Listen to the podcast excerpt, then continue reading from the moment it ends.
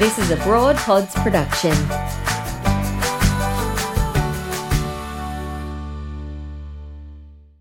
Funny for a woman. Hey, fellow broads. Okay, it's time for a good laugh, so get ready to hear some of the funniest gals in the game who make us cry with laughter, gasp with familiarity, and remind us that life doesn't have to be serious all the time. So sit back, grab a snack, and maybe duck to the loo now because, well, you know.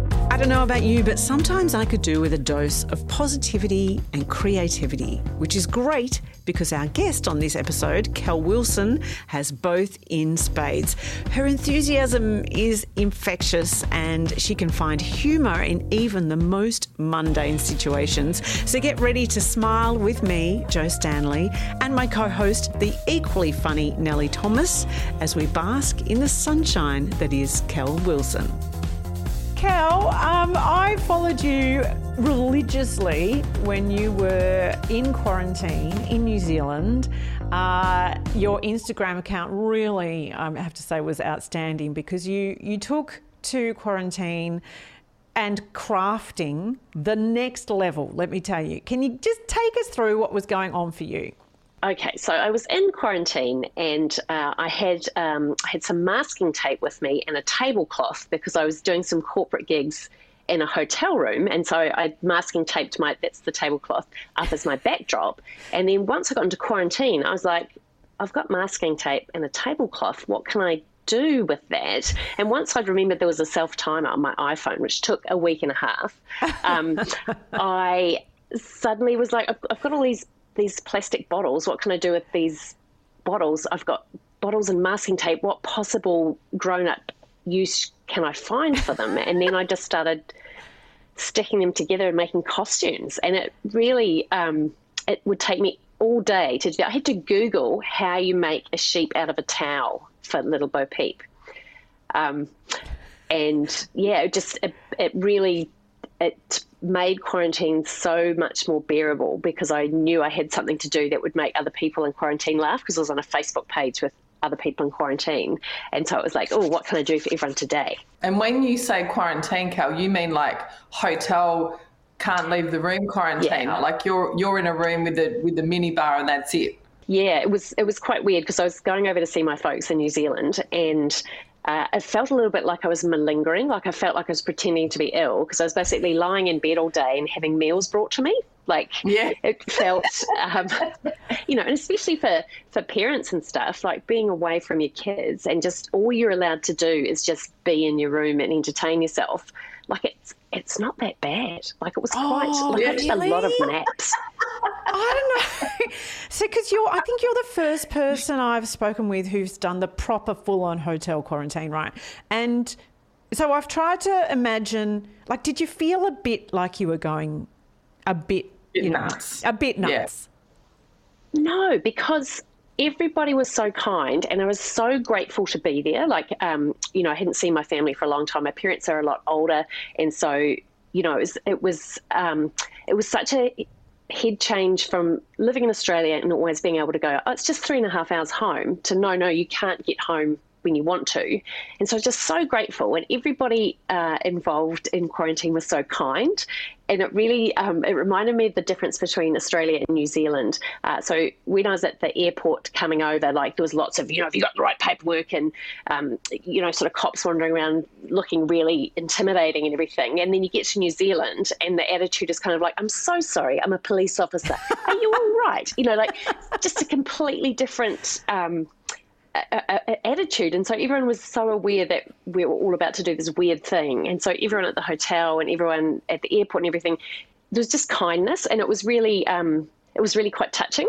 Jo, the one thing Cal's not telling you because she's too modest to do so. Like, I've known Cal for nearly 20 years, and she is the most relentlessly positive person I have ever met. Like, she will make, she will polish a turd. Like, I have, you, you and I both have other comedy colleagues who did the same quarantine in New Zealand who ended up, and I don't mean for a second to make light of mental health, but one of our mutual friends ended up on uh, watch as in people Oh. were literally knocking on his door a few times a day because he told the truth when they did the welfare check and ended up bringing in Yeah. like Sudokus and things to do. Oh, so geez. certainly, I think you coped better than anyone that I know who was in hotel I, quarantine. and and I think you know I was just so grateful to get there. That was a big part of it for me. And also Mel Buttle, who is a, uh, another darling colleague of ours, she did quarantine in New Zealand a few weeks before I did, and she said something to me which really made a difference. So we used to do gigs on cruise ships, the little comedy cruises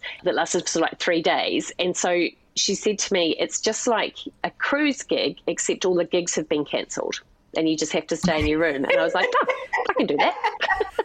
like it totally changed. It just meant, oh, okay, so it's uh, it's snacks and good sleep. Like that was sort of how it felt. And then people did lovely things for me. Like I had a friend who I hadn't seen in a million years, but you know we kept in touch, and uh, she just. I messaged her just to say, like, to comment on one of her Instagram photos, and she goes, um, "Whereabouts are you quarantining?" And I was like, "Oh, um, at the at the Grand McEwen." She's like, "I'm on the street. I'm literally on that street. Do you need anything?" And so I was like, "Oh, could you bring me some chocolate?" Like, what a what a terrible privileged thing to ask. I just need some chocolate. Um, but so she dropped off this parcel of chocolate, and then she goes. Um, "H- have you got something bright to wave at the window so I can see which room you're in? And she's like, what a stupid question. Of course you got something bright. And so I was Yeah. waving my pink and orange shorts at the window and she goes, I'm going to dance for you. And then on the street with a hat and cane, she danced. She just did this wonderful Oh, little dance, her. threw her hat up in the air and twirled her cane and everything. And it was so magical. And then knock on the door, that's the chocolate arriving. When I get the chocolate, I come back to the window and she's just gone. And it was like this beautiful little magical. It just, I, was, I felt like I was high for about two days afterwards. Like it was, That's gorgeous. it was just so gorgeous. So a lot Yeah. of people, I think, would not like to be alone with their thoughts for that amount of time. I reckon that's really challenging, and also not to be able to go outside or exercise. Did you struggle with that? Well, we did go outside to exercise. So we had this um, scenario where you could book a spot on the exercise bus, and there was a limited number of people who were allowed on the bus so that you had distance between you. And then they'd bus us out to Point Chev and then there was a there was a field set up with a, a big sort of metal fence around it. You just walked around in a circle for 45 minutes. So that felt a little bit prisony. I was Um, going to say, you got shivved in the shower when you got back. yeah. Did you And smuggle the other weird anything thing was you're not you're not allowed to break a sweat when you're exercising. Like so, you have to, you know, and that was the most stressful part of it. It was like, oh, I can't break a sweat because presumably you could sweat at other people or something.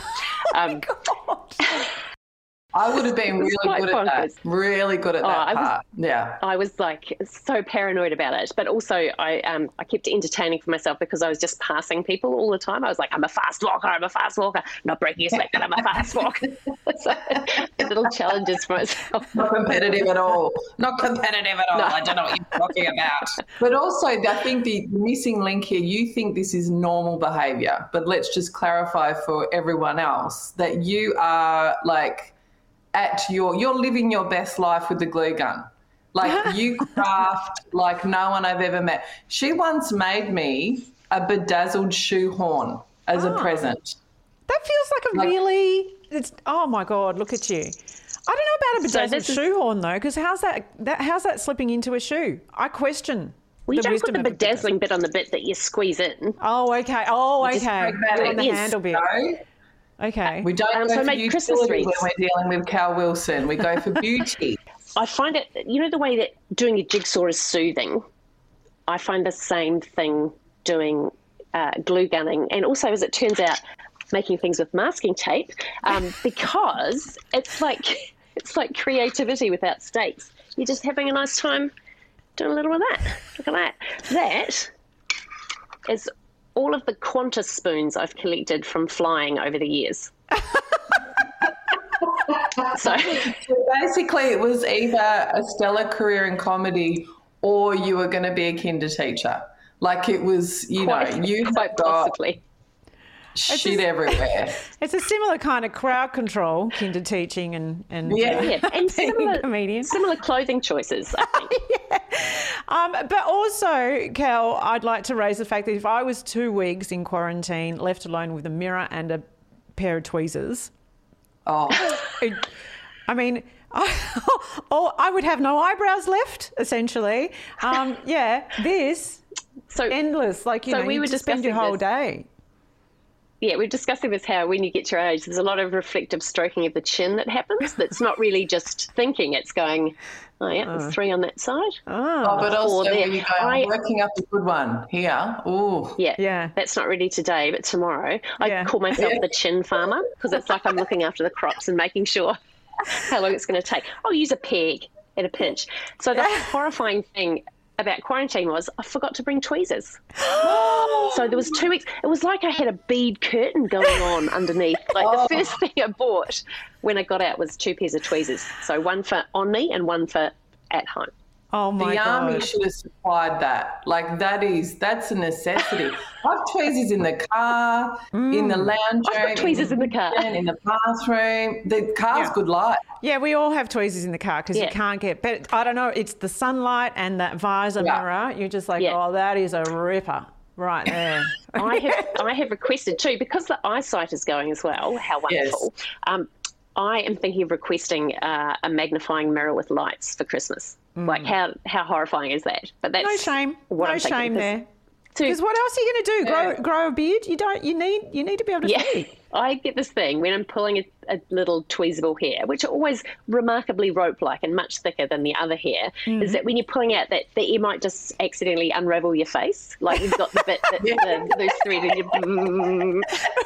Wow. How That's far up will it go? spoken like someone who's Just a to the crafter. eyebrows. Because I've never ever. I mean, you know, I, that's like someone. Are you a crocheter? Would that actually happen?